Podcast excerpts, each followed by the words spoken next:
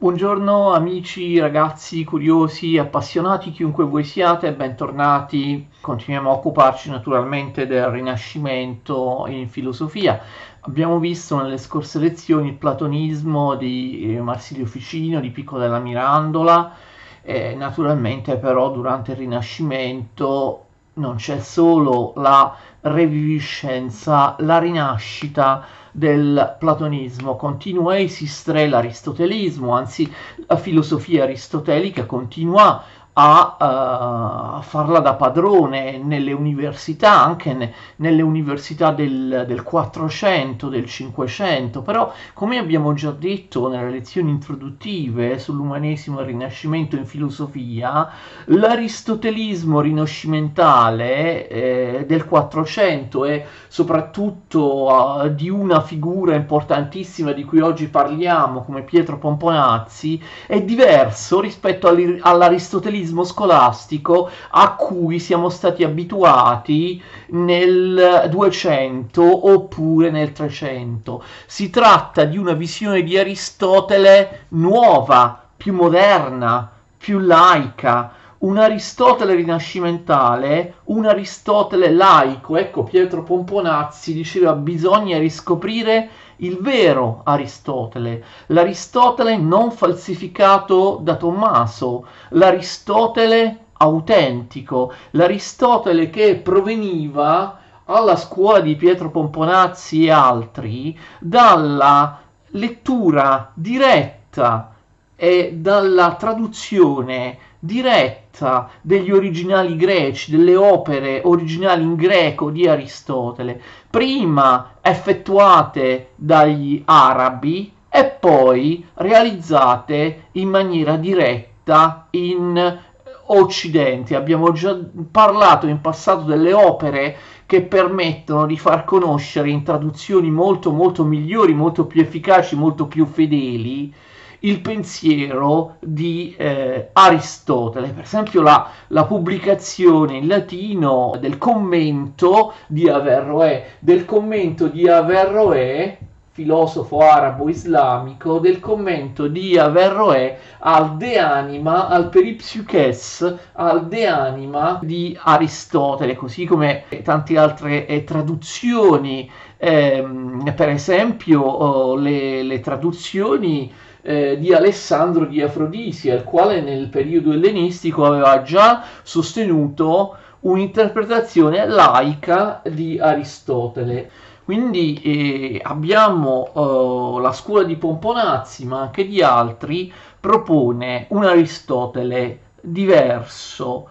Eh, vedete anche l'impostazione di personaggi come mh, questi nuovi um, umanisti rinascimentali del, 400 era differente rispetto a quella due, dei personaggi del 200, del, del, del 300. Pomponazzi era sì un professore universitario, ma non era un sacerdote come molti magistri dei secoli precedenti.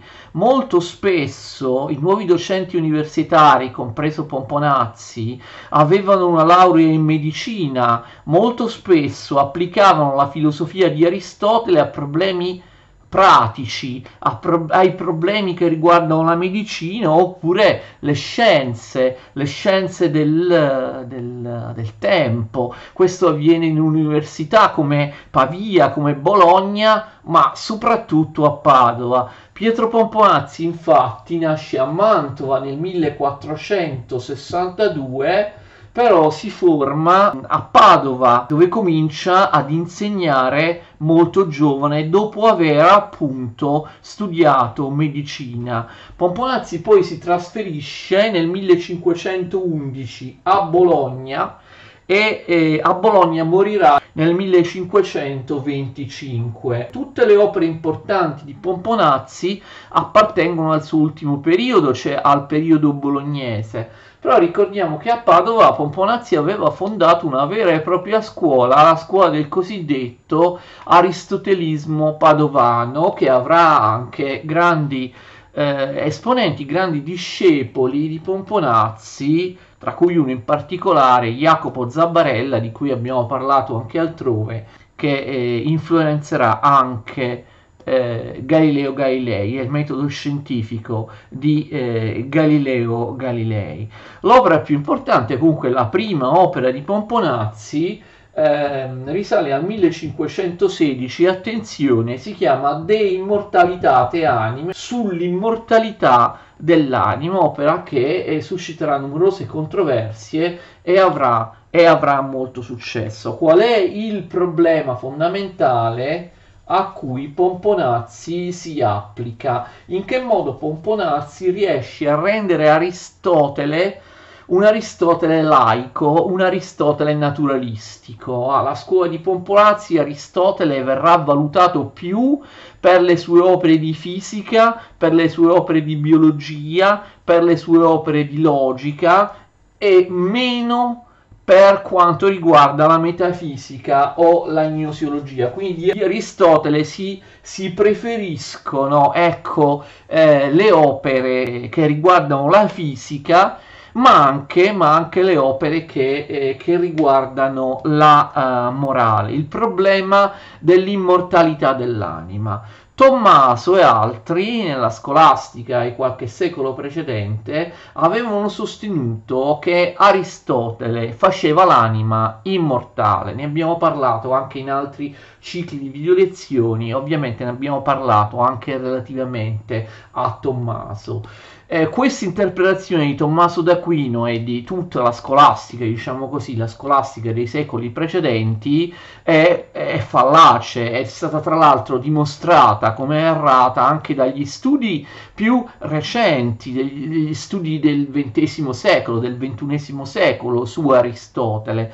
Aristotele pensa che l'anima sia mortale. Quindi si tratta di una falsificazione di Aristotele, voluta oppure no, voluta per adattare Aristotele, per torcerlo agli interessi della Chiesa cattolica, oppure forse non voluta da parte di Tommaso, da parte di altri, forse una falsificazione di Aristotele non voluta dovuta alla eh, scarsa conoscenza dei testi di Aristotele, quindi forse un equivoco, un errore. In ogni caso, Tommaso d'Aquino e altri pensavano che Aristotele facesse l'anima immortale.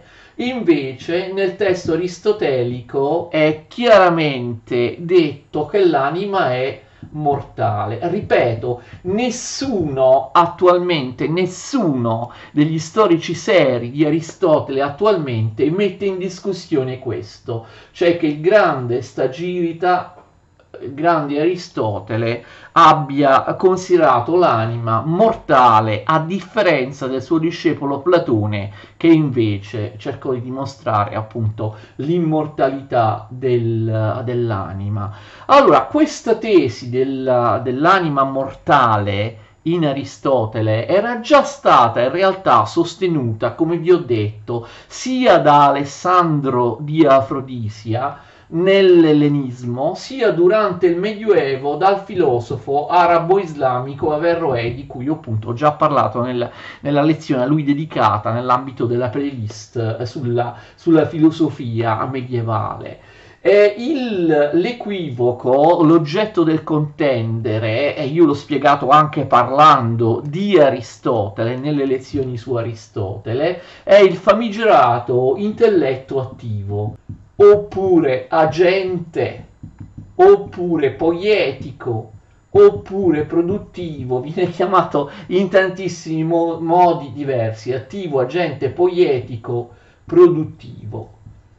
Compare a un certo punto in Aristotele una mezza paginetta che parla dell'intelletto attivo, agente, poietico, produttivo, che Aristotele contrappone invece all'intelletto l'intelletto in potenza all'intelletto potenziale. L'intelletto in potenza è quello limitato di ciascun essere umano che può conoscere con l'anima, naturalmente con la parte intellettiva dell'anima, può conoscere ogni uomo con la parte intellettiva dell'anima soltanto un numero limitato di intelligibili, un numero limitato di conoscenze durante la sua vita mortale e ogni volta che conosce, la conoscenza viene interpretata da Aristotele, come tantissimi altri fenomeni, come passaggio dalla conoscenza all'atto. Quindi Aristotele dice io quando non conosco qualcosa quella cosa è conosciuta in potenza nel mio intelletto. Quando io conosco poi quella cosa, la conoscenza passa dalla potenza all'atto.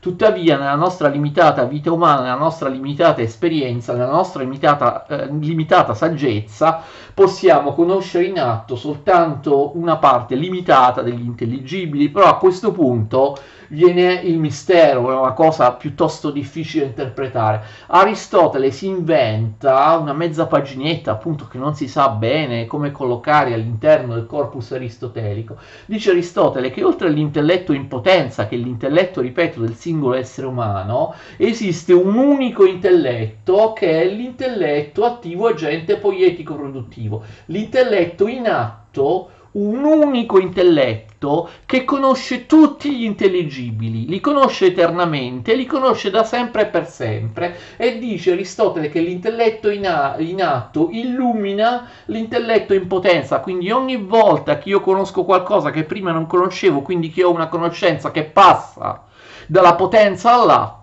l'intelletto in potenza è stato illuminato dall'intelletto in atto che fornisce le conoscenze che prima ad ogni singolo essere umano eh, erano soltanto lo stadio potenziale. Che cos'è questo intelletto in atto che è unico, eterno? Non si capisce. Molti interpreti lo identificano un intelletto divino. E quindi qui nasce la falsificazione di Tommaso, capite? Si, si, falsifica Aristotele per fargli affermare scorrettamente l'immortalità dell'anima. Infatti Tommaso e altri dicono che eh, questo, eh, l'intelletto dell'uomo, per quanto limitato, eh, appunto la parte migliore dell'anima, la parte intellettiva, sarebbe comunque in contatto o farebbe parte, attenzione, dell'intelletto in atto tutto. E quindi quando l'essere umano muore si disfa il corpo, si disfano le altre due parti inferiori, quella nutritivo-vegetativa e quella sensitiva dell'anima, ma in realtà la parte intellettiva dell'anima, facendo parte dell'intelletto divino, dell'intelletto in atto, che sarebbe l'intelletto divino, eh, sopravviverebbe per l'eternità. E quindi in questo modo Truffaldino rispetto a quello che scrive Aristotele viene fondata da Tommaso e da tanti altri nella scolastica medievale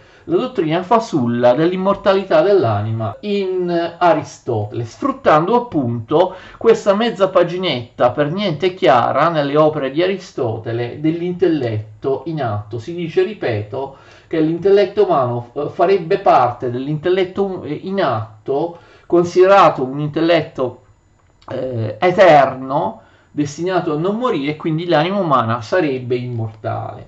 Quest'idea era stata già smentita, ve l'ho detto, eh, dal, eh, nel tardo ellenismo da Alessandro di Afrodisia, poi nel, eh, nel, nel, Medioevo dal filosofo arabo-islamico Averroè, che conoscevano Aristotele in greco, che eh, dominavano le vere fonti di Aristotele. Poi il greco non, in Occidente non si legge più e quindi è arrivato Tommaso d'Aquino che ha, insomma, arrampicandosi un po' con gli specchi, dando un'interpretazione, non solo lui, ma tanti altri della scolastica, dando una interpretazione di un certo tipo, hanno fatto dire ad Aristotele scorrettamente che l'anima è immortale. Allora Pietro Pomponazzi si rifà ad Alessandro di Afrodisia, ad Averroè, sostenendo che eh, il vero testo di Aristotele eh, sostiene che eh, l'anima sia mortale, cioè la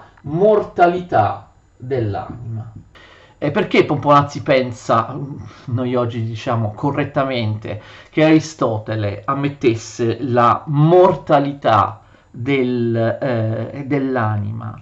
Aristotele, eh, secondo Pomponazzi, eh, non può in nessun modo, non potrebbe dimostrare neanche se volesse l'immortalità dell'anima, non l'ha dimostrata e d'altra parte dice che Pomponazzi, eh, Pomponazzi sostiene, attenzione, che la filosofia, la filosofia aristotelica, che per lui è la filosofia compiuta, ma qualunque tipo di filosofia, qualunque tipo di ragionamento, non potrebbe mai dimostrare l'immortalità dell'anima. Se noi consideriamo razionalmente, filosoficamente, con le sole armi della ragione, la questione della mortalità o dell'immortalità dell'anima, con le sole, eh, con le sole argomentazioni della ragione, cioè, eh, cioè dimostrando le cose da filosofi, dobbiamo ammettere che l'anima è mortale, non c'è nulla da fare. Aristotele stesso lo dice chiaramente quando dice che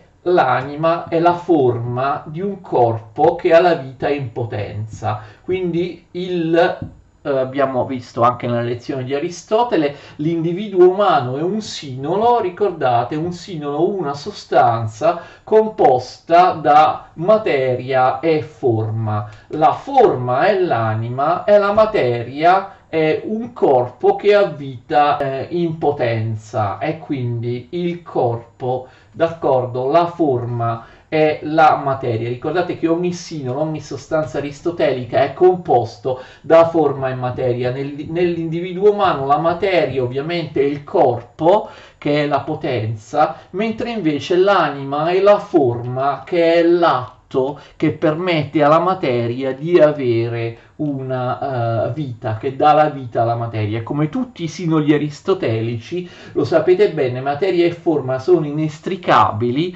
sono un tutt'uno, questo appunto vuol dire sinolo, un tutt'uno, non possono esistere l'una separatamente dall'altra. Quindi eh, vedete, eh, Aristotele chiaramente dice, così ribadisce Pomponazzi, che l'anima è la forma del corpo, che è la materia del sinolo. L'anima non è una sostanza, l'anima è solo la, una parte, una delle due caratteristiche che formano la sostanza e quindi una volta venuta meno la materia in una sostanza, come in tutte le sostanze aristoteliche, viene meno anche la forma quando la sostanza si distrugge. Quindi essendo la forma l'anima del corpo, l'anima muore insieme al corpo. Questo è quello che dice Aristotele secondo Pomponazzi e Pomponazzi aveva eh, ragione. Pomponazzi richiama anche, attenzione, la teoria, almeno in parte empiristica, della conoscenza,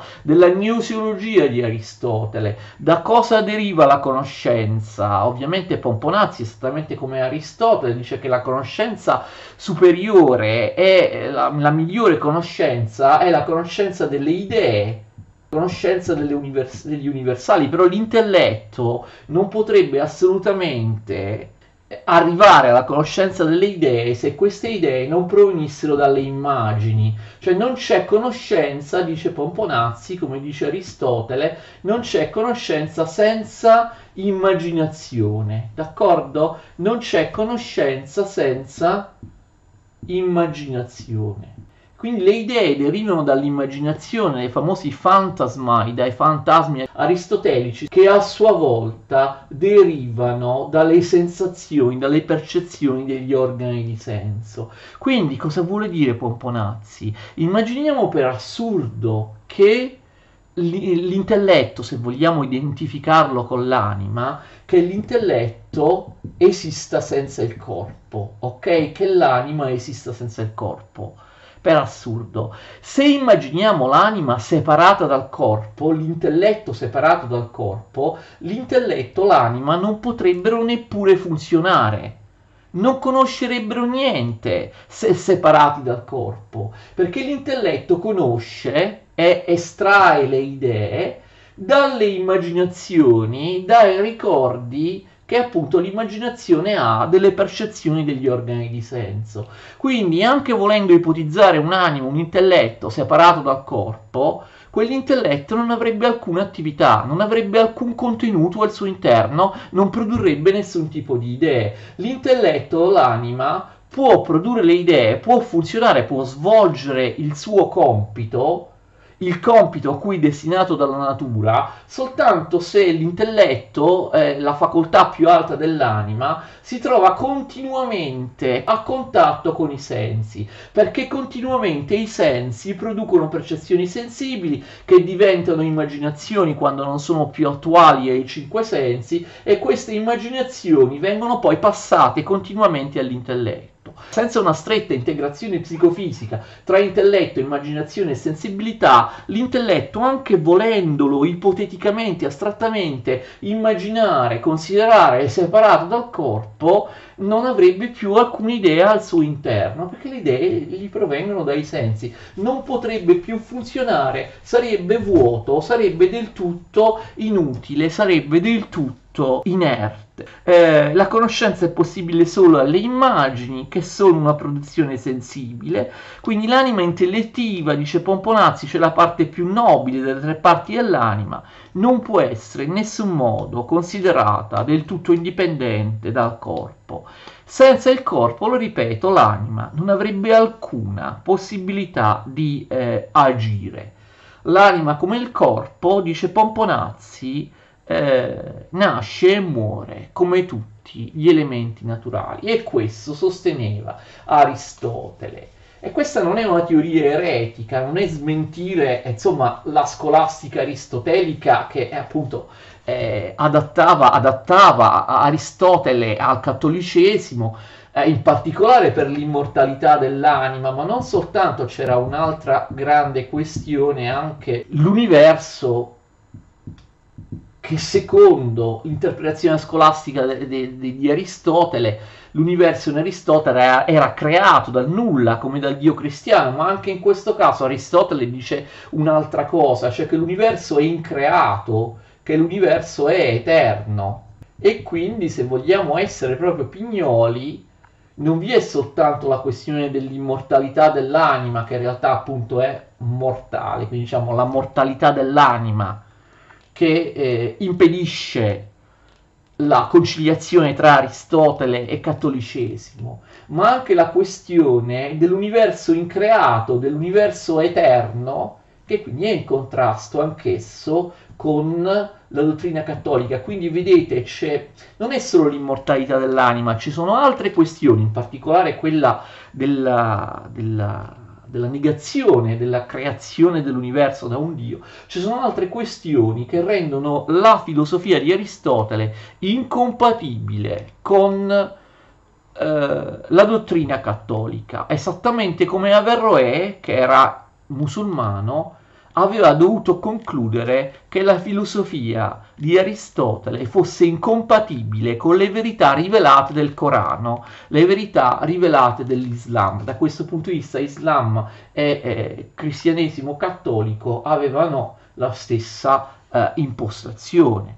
E allora non è eretica questa teoria, come se la cava con Pomponazzi. Pomponazzi se la cava con la dottrina della doppia verità. Vi ricordate che ne abbiamo già parlato, ne abbiamo già parlato a proposito di Averroè. La teoria della doppia verità veniva chiamata anche averroismo ed era stata già praticata, infatti noi ne abbiamo già parlato, anche dall'averroismo latino medievale all'Università di Parigi, ricordate, Sigeri di Brabante e così via. E la doppia verità era un modo, in qualche modo, per sfuggire alle alle, alle, persecuzioni. Dante, per esempio, è contrario alla doppia verità, infatti mise all'inferno eh, Cavalcanti, che era un discepolo appunto di Sigeri di Brabante, che la praticava all'Università di Teologia di Parigi. Cosa diceva la doppia verità? Lo ricordiamo velocemente. La doppia verità distingueva una verità che può essere attinta dalla filosofia, dalla ragione, è una verità che deve essere accettata per fede, ovvero per rivelazione, sulla base di quello che ci testimoniano i profeti, i testi sacri direttamente ispirati da Dio. Quindi si può fare questa distinzione, ragionando con la sola ragione, con la filosofia, dice Pomponazzi, come dicevano altri in passato prima di lui, ragionando solo da filosofi, solo con la pura ragione, con la filosofia, con la ragione non assistita dalla rivelazione, noi dobbiamo arrivare, come vi ho detto, necessariamente alla conclusione che l'anima è mortale, muore col corpo. Però, però c'è un'altra verità, perché che l'anima sia mortale è incompatibile con la fede. E quindi noi sappiamo che c'è un'altra verità, non quella di ragione, non quella di filoso- della filosofia, che ci dice che l'anima è immortale, però se non ce lo dicesse la fede, la rivelazione, il testo sacro, noi non potremmo saperla, perché con mezzi puramente umani, razionali, filosofici, noi arriveremmo a concludere che l'anima è mortale. In realtà la doppia verità eh, implica che una di queste verità sia quella vera, anche Pomponazzi dice eh, la verità vera, la verità tra queste due verità, qual è quella effettivamente vera? È quella della rivelazione della fede, noi dobbiamo credere quindi che l'anima è immortale perché ce lo dicono le sacre scritture, è la Chiesa cattolica che interpreta le sacre scritture.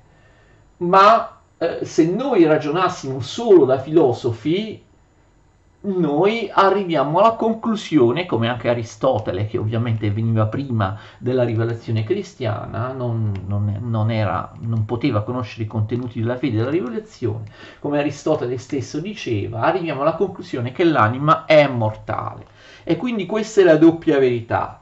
Aristotele e tutti noi, ragionando da filosofi, arriviamo alla conclusione che l'anima è mortale. Ma la verità vera è la, la seconda, l'anima è immortale, ma solo perché mm, mm, ce lo dice il, il, testo, il testo biblico.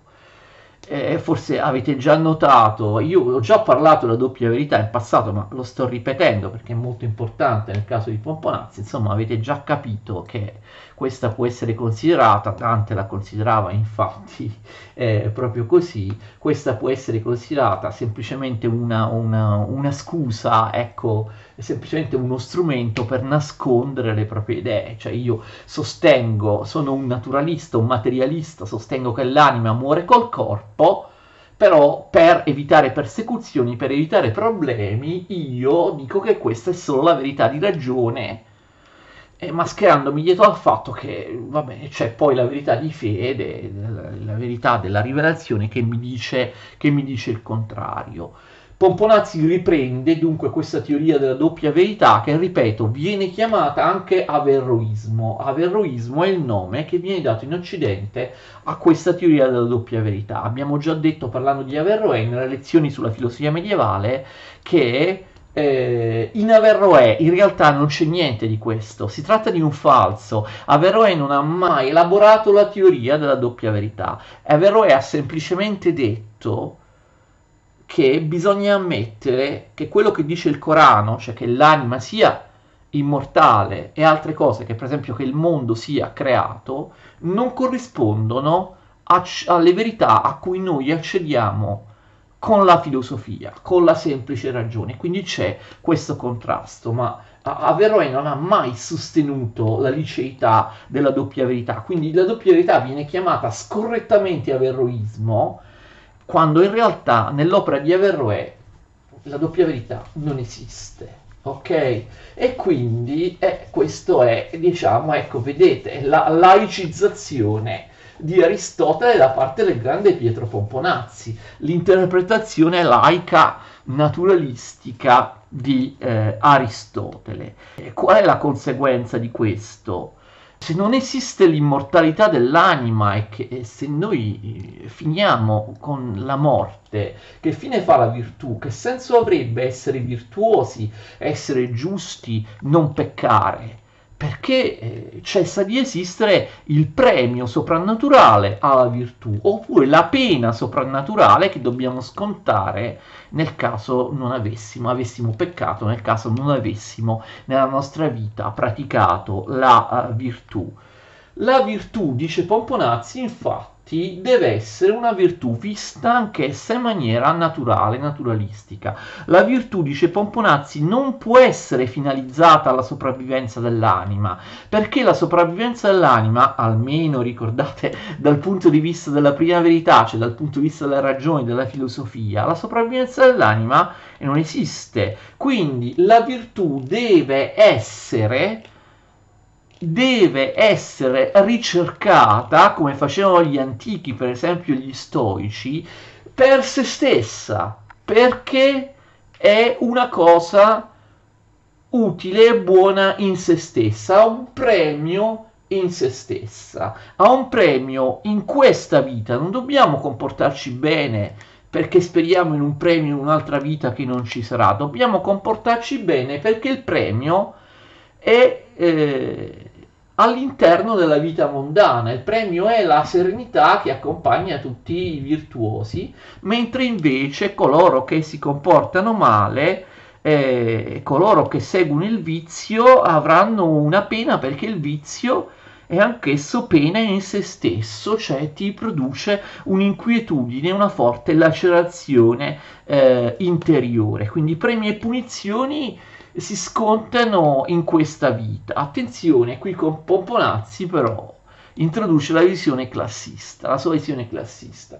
Questa visione naturalistica, diciamo stoica della virtù può valere soltanto per i sapienti, che sono moderati di per sé, ma non per il volgo, per il popolo ignorante. Il volgo, il popolo ignorante ha bisogno per condursi bene, per non ribellarsi, per comportarsi moralmente, ha bisogno del terrore dell'inferno, ha bisogno di motivazioni soprannaturali e quindi capite la virtù e il vizio come premio in se stesso pena in se stesso valgono soltanto per i sapienti. Invece il popolo ignorante non sa, non sa regolarsi autonomamente, ha bisogno di credere nell'immortalità dell'anima. Per il popolo ignorante la morale in sé non è sufficiente per comportarsi bene e quindi solo per il popolo è necessaria la religione con le sue credenze terrorizzanti che spingono il popolo a comportarsi bene, promettendo al popolo una evidentemente fasulla immortalità dell'anima, un fasullo paradiso, oppure terrorizzando il popolo con la paura eh, dell'inferno. E quindi in Pomponazzi abbiamo una visione, come dire, cinica, eh, utilitaristica della religione. La religione come instrumentum regni, un uso politico della religione instrumentum regno, uno strumento per regnare e tenere buono il popolo volgare, ignorante e insolente.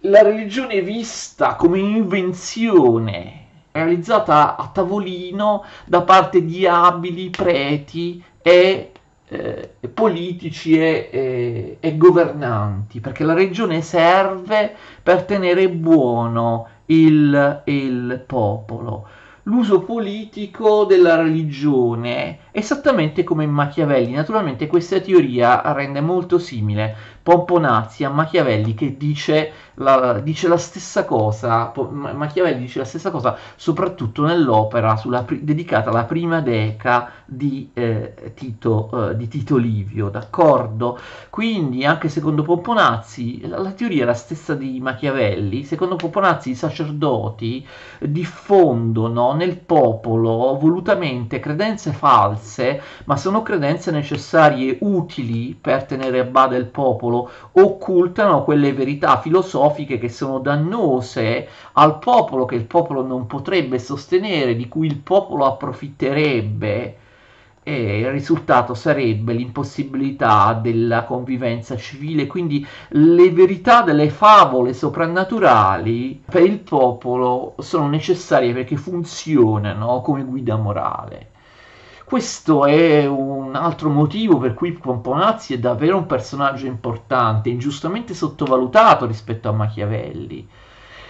Eh, Pomponazzi parla dell'invenzione politica della religione esattamente come Machiavelli, anzi ne parla in maniera più esplicita, in maniera ancora più chiara rispetto a Machiavelli. Questa teoria dell'uso politico, dell'invenzione politica della religione poi è inutile che ve lo dico, lo sanno tutti, sarà alla base eh, dell'analoga teoria del secolo successivo da parte dei libertini francesi come Naudet, Boulainvilliers, eh, Cyrano de Bergerac, eh, quel, quello vero, non il personaggio con il nasone della commedia di Rostand, il filosofo del Seicento, sì, Cyrano de Bergerac, Boulainvilliers, ma soprattutto Gabriel Naudet, che studieremo nelle lezioni sui libertini francesi, Gabriel Naudet, il Machiavelli francese, l'autore dell'opera considerazioni politiche sui colpi di Stato in cui appunto dice che la religione deve essere inventata apposta eh, fatta credere al popolo per, per, insomma, in maniera classista affinché il popolo non venga tenuto buono, si ribelli. Quindi sia Machiavelli sia Pomponazzi, attenzione, sono pre- precursori cinquecenteschi del libertinismo seicentesco. Da questo, da questo punto di vista anticipano di un secolo questa teoria fondamentale dei libertini francesi del Seicento, cioè la religione come instrumentum regni, teoria che affonda le sue radici anche in, in Cicerone, ma soprattutto negli antichi sofisti, ricordate per esempio Crizia, il famoso frammento di Crizia, che dice sostanzialmente è la stessa, la stessa cosa. Quindi, qual è la conclusione? Che Pomponazzi azzarda una fondazione puramente naturalistica della morale. La morale è separata dalla religione, la morale è autonoma da qualunque fondamento religioso e metafisico. Ricordate che una delle caratteristiche del Rinascimento è l'autonomizzazione delle discipline, delle varie discipline rispetto alla teologia, rispetto alla metafisica. Questo avviene anche eh, con la morale e la politica di Machiavelli. No? La, la politica di Machiavelli deve basarsi su principi propri interni alla politica stessa. La morale e la politica per Machiavelli non devono derivare da principi religiosi, da principi metafisici. La stessa cosa vale per, per Pomponazzi. La morale ha una fondazione autonoma rispetto alla religione, rispetto alla alla teologia, teologia intesa come teologia rivelata, la morale per Pomponazzi si basa sulla ragione, cioè sulla filosofia. E quindi, come in tanti altri personaggi, anche in Giordano Bruno abbiamo visto la separazione tra teologia e filosofia.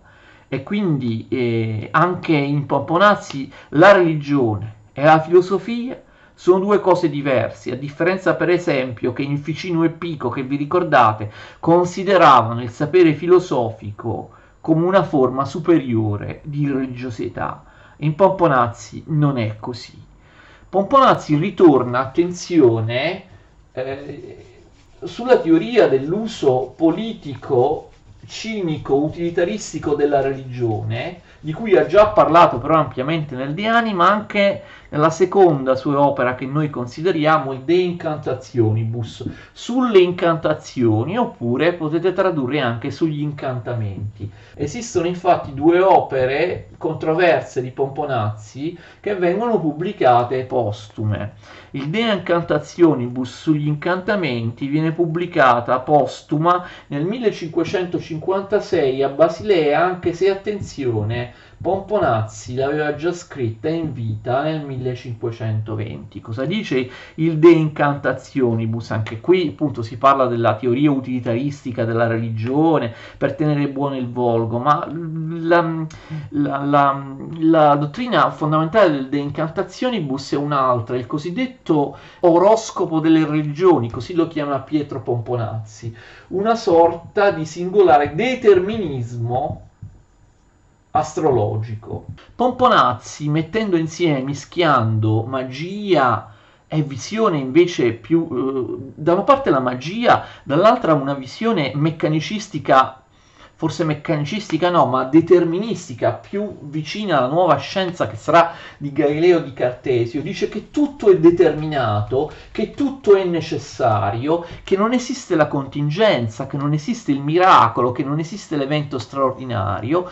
tutto è già scritto, tutto è determinato, tutto è necessitato sulla base dei movimenti degli astri, cioè ci sono degli influssi degli astri sulla nostra Terra che fanno sì da determinare tutto in maniera necessaria. Il famoso determinismo astrologico di Pomponazzi che tuttavia... Eh, insieme ad, altri, ad altre posizioni deterministiche, ve le, ve le ricordate, ne abbiamo, ne abbiamo, già parlato di altri, anche dei primi umanisti, anticipa in qualche modo la scienza moderna la caratteristica fondamentale della scienza moderna, cioè la regolarità, eh, l'inviolabilità, eh, la necessità delle leggi naturali, sempre, sempre, uguali a se stesse, eterne, eh, immutabili.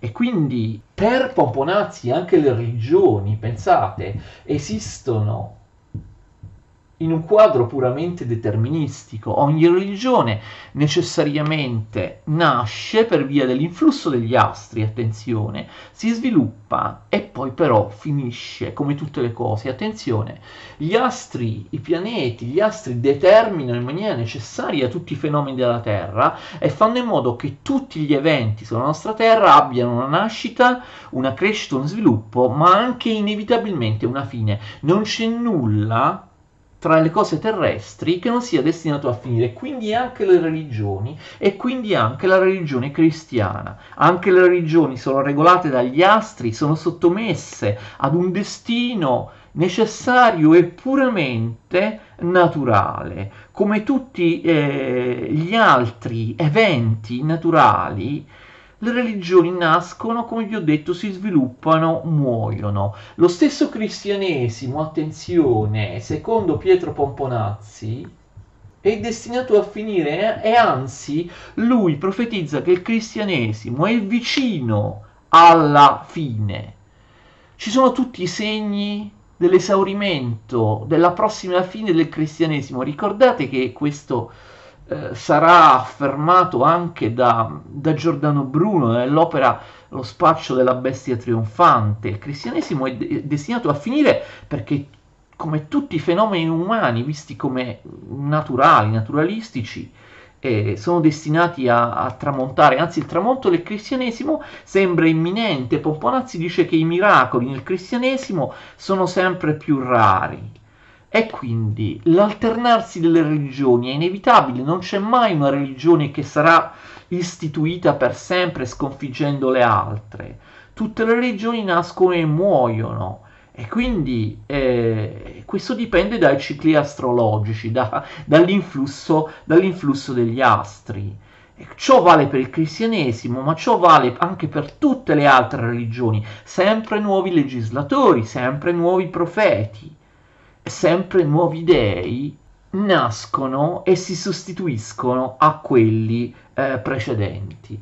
Pomponazzi è davvero un determinista nel senso moderno del termine, come Galileo, come, come Cartesio per quanto riguarda la natura, ma questo determinismo si allarga anche all'uomo, si estende anche all'essere umano, quindi Pomponazzi negherebbe il libero arbitrio, farebbe anche dell'uomo un essere, un essere necessitato. È possibile una cosa del genere?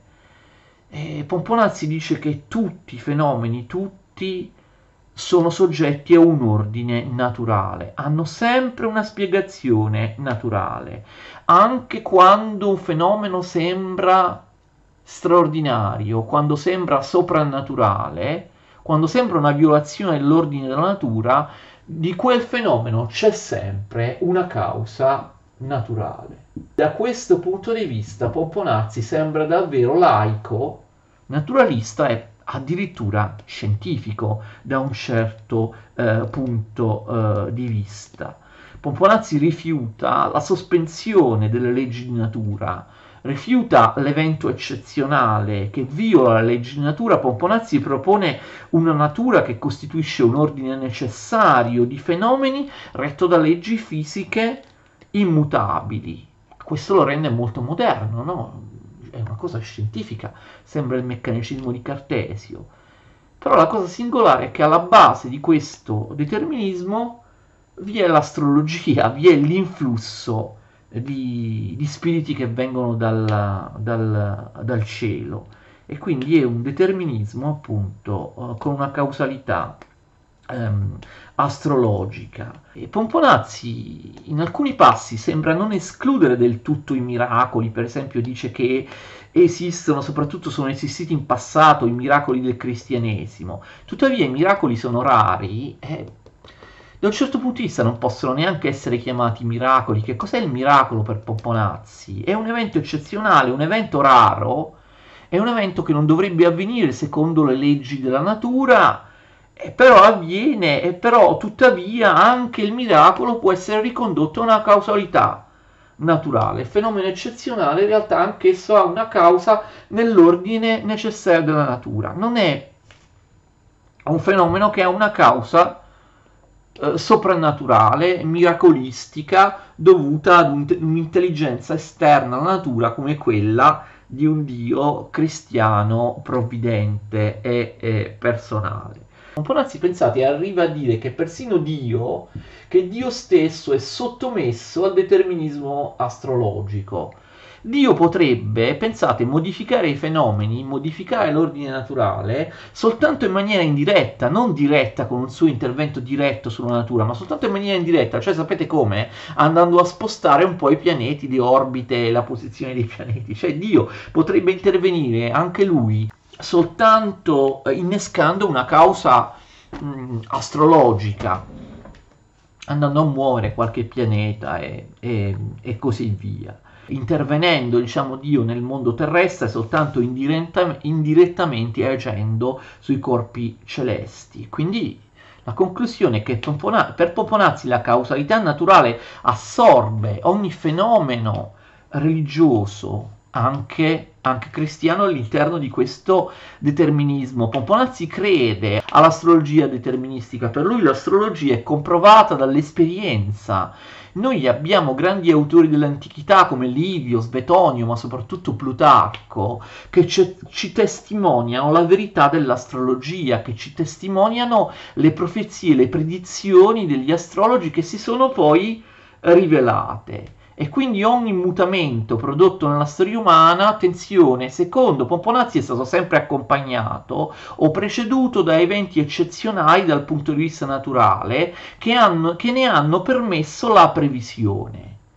Pomponazzi dice che coloro che eh, hanno creduto all'astrologia e si sono comportati in base ai segni dell'astrologia hanno sempre avuto successo hanno sempre avuto successo dal punto di vista politico, militare, mentre invece i grandi personaggi governanti o i generali che hanno trascurato i segni, eh, le profezie venute dagli astri, invece sono andati incontro a, uh, alla rovina, al, al, disastro. Pomponazzi afferma che attraverso gli eventi, eh, gli eventi naturali che s- rappresentano dei segni, eh, rappresentano delle predizioni astrologiche, eh, Dio ha inteso aiutare l'essere umano, capite? Soccorrere l'essere umano, assistere la ragione umana nel prevedere eventi a cui la ragione umana non poteva giungere. E quindi che fine fa il libero arbitrio dell'uomo? Ripeto la domanda precedente. L'essere umano, anch'esso, viene ridotto ad un'entità eh, deterministica, non è più libero, non esiste il libero arbitrio. Pomponazzi in maniera singolare nelle De Incantationibus cerca di difendere il libero arbitrio dell'uomo, ma in realtà non, non, ci crede neanche lui, si scontra con la sua stessa dottrina del determinismo astrologico e deve ammettere che l'uomo è determinato dalla necessità dei cieli. Ma quindi questo vuol dire che non esiste libero arbitrio nell'uomo, quindi che fine fa la, la responsabilità, il peccato? L'uomo non ha più responsabilità non è libero, quindi non ha senso parlare di peccato, se anche dovessimo dire che l'uomo peccasse, lo fa involontariamente, perché è determinato. Pomponazzi parla, riprende questa questione, il problema del determinismo applicato alla libertà umana, nell'ultima opera, nell'ultima sua opera di cui parliamo c'è il Defato. Il Defato anch'essa un'opera pubblicata postuma a Basilea nel 1567, come il De Incantationibus, ma pubblicato, ecco, 11 anni dopo il De Cantationibus. Pomponazzi torna sul problema del determinismo, chiedendosi che fine fa il libero arbitrio dell'uomo. Pomponazzi deve arrendersi al fatto che il determinismo sia invincibile anche facendo riferimento ad Aristotele, Pomponazzi sostiene che l'interpretazione coerente e corretta del testo di Aristotele esclude in ogni caso la libertà umana. Ma come? Aristotele più volte ha detto che l'essere umano è libero, ma no, Pomponazzi dice che quando Aristotele, attenzione, ammette la, libera, la libertà umana, Aristotele è in contraddizione con se stesso. Quindi attenzione, Pomponazzi nei suoi ultimi anni non arriva più soltanto a dare la sua interpretazione di Aristotele, che peraltro abbiamo visto per quanto riguarda l'immortalità dell'anima, o meglio la mortalità dell'anima, era corretta, ma anche proprio a invalidare, cioè attenzione a criticare in maniera chiara il testo di Aristotele. Cioè Pomponazzi arriva a dire che a volte Aristotele dice delle cose chiaramente le pensa nel testo, nel, nelle sue opere, ma queste cose non sono vere. Pomponazzi arriva addirittura a pensare, lui aristotelico, che non ci si possa fidare sempre di Aristotele, che Aristotele a volte sbagli. Ma Aristotele era la filosofia, o almeno per Pomponazzi lo era. Eppure Pomponazzi ammette questo. Aristotele dice più volte che l'essere umano è libero e Pomponazzi arriva alla conclusione che quando Aristotele dice questo va in contraddizione con altri principi più importanti della sua filosofia. Da un punto di vista filosofico, eh, Pomponazzi perviene a una concezione che possiamo chiamare stoica. Non si può non ammettere un determinismo assoluto, in cui tutto ciò che avviene è inevitabile, compreso il male, compresa l'ingiustizia della vita umana. Ciò è incompatibile con il Dio cristiano, Ecco l'idea tipicamente cristiana del libero arbitrio. Pomponazzi lo sa benissimo, ma deve ammettere comunque questa conclusione.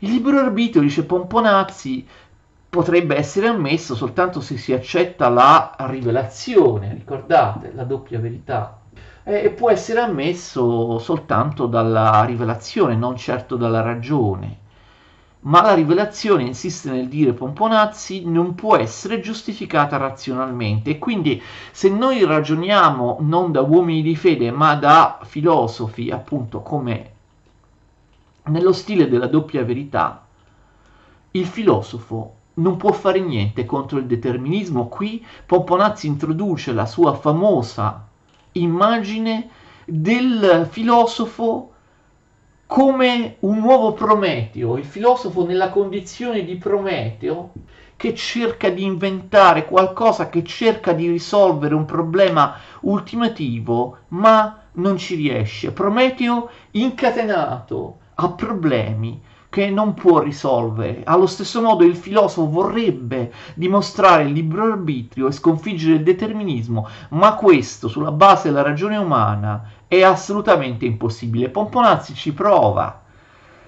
Pomponazzi abbozza alcuni tentativi di costruire una filosofia della libertà, ma abbiamo già detto, non ci crede neanche lui, si deve arrendere, perché che cosa dice Pomponazzi? Che una filosofia della libertà non può essere compatibile col testo di Aristotele, quindi il, il filosofo, il nuovo Prometeo frustrato, dovrebbe costruire una filosofia completamente nuova, sganciata da Aristotele con basi completamente nuove che Pomponazzi non sa assolutamente trovare. Una filosofia della libertà sarebbe una filosofia non aristotelica. Soltanto una filosofia completamente nuova, sganciata da Aristotele, potrebbe aggirare questo fatalismo stoico, ma alla fine Pomponazzi si arrende. Il determinismo assoluto è insuperabile è anche l'essere umano, è del tutto privo del libero arbitrio. Questa è la conclusione di eh, Pomponazzi. Vogliamo vedere da un punto di vista generale tutte le cose che abbiamo detto su Pomponazzi, eh, quale significato hanno, perché molti mm, non riflettono approfonditamente sul grande significato di questo notevole personaggio la riflessione di Pomponazzi in generale arriva a delle conclusioni che riducono le pretese dell'uomo. L'uomo può conoscere le cose, solo le cose che si possono cogliere con i sensi, e deve rinunciare a una conoscenza superiore, a una conoscenza simile a quella di Dio. La conoscenza superiore, che va al di là dei sensi, è impossibile, secondo Pomponazzi, sia in questa vita, sia in un'altra ipotetica vita, ricordate, un'altra vita che però può essere ammessa solo con la fede, con la rivelazione e non dal punto di vista della ragione. Quindi ehm, la modestia dell'umanesimo e di tanti altri autori che abbiamo visto investe anche Pomponazzi. Pomponazzi dice che l'uomo deve accontentarsi di una conoscenza limitata. L'uomo è destinato a esprimersi più da un punto di vista morale nella vita piuttosto che da un punto di vista conoscitivo. L'uomo ha una funzione da svolgere, qualcosa di, da dire in questa vita da un punto di vista pratico-morale, non da un punto di vista metafisico. L'uomo deve accettare i suoi limiti, l'uomo deve rinunciare alla pretesa di un sapere onnicomprensivo totalizzante e qui vengono in mente tanti umanisti come per esempio eh, Montaigne. Il raggiungimento della verità non può basarsi neppure più sull'interpretazione del testo aristotelico, perché lui, vedete, a volte eh, invalida il testo aristotelico, dice che non è sufficiente. Io potrei farvi degli altri esempi che non vi ho fatto prima.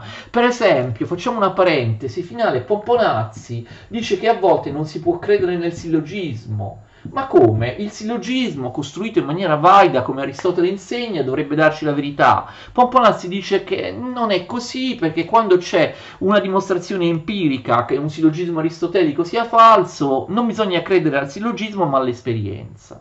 E quindi vedete che anche il testo aristotelico non è più una guida per Pomponazzi. Pomponazzi fa un famoso esempio, dice che secondo i sillogismi aristotelici in una certa zona dell'Africa non dovrebbero esistere i leoni, oppure non dovrebbero esistere popoli, non dovrebbero esistere gli esseri umani, ma dice io ho ricevuto una lettera dal mio amico che mi dice che in una certa zona dell'Africa, a differenza di quello che dice Aristotele, ci sono sia i leoni sia l'essere umano. Devo credere al sillogismo di Aristotele o all'esperienza del mio amico. Devo credere all'esperienza del mio amico. Quindi vedete che Pomponazzi a un certo punto abbandona anche la guida de- addirittura del testo aristotelico, quando il testo aristotelico gli sembra confliggere con l'esperienza, con la pratica. Concludiamo con Pomponazzi, l'influenza umanistica che abbiamo già visto in opera in tanti autori, eh, l'influenza umanistica che ci spinge a preferire un orientamento pratico agisce anche su Pomponazzi. La possibilità della conoscenza dell'uomo è limitata, l'uomo eh, deve orientarsi più alla morale, più alla pratica, più verso la scienza, più verso la comprensione della natura, piuttosto che verso la comprensione della metafisica oppure della comprensione di Dio. Io vi ringrazio se siete stati così pazienti fin qua, perché io ho concluso con Pomponazzi, temo di aver svolto una lezione diciamo, molto lunga, più lunga di, che, di quel che, che pensavo. Quindi vi ringrazio, continuate a vedere le mie video lezioni e anche ovviamente le mie video lezioni dedicate a questi umanisti, a questi rinascimentali, non soltanto a quelli italiani, vedete personaggi che a volte vengono eh, ingiustamente sottovalutati e spesso sintetizzati oppure proprio espunti dai libri, dai libri scolastici e che invece io, eh, come potete riscontrare, sto cercando di trattare con un maggior approfondimento, con un dettaglio con un dettaglio maggiore di quello che eh, di solito viene, viene accordato allora, a, questi, a questi personaggi che sono pur sempre importanti della filosofia dell'umanesimo e del rinascimento. Io vi ringrazio, vi saluto qui, ci vediamo alla prossima lezione, arrivederci.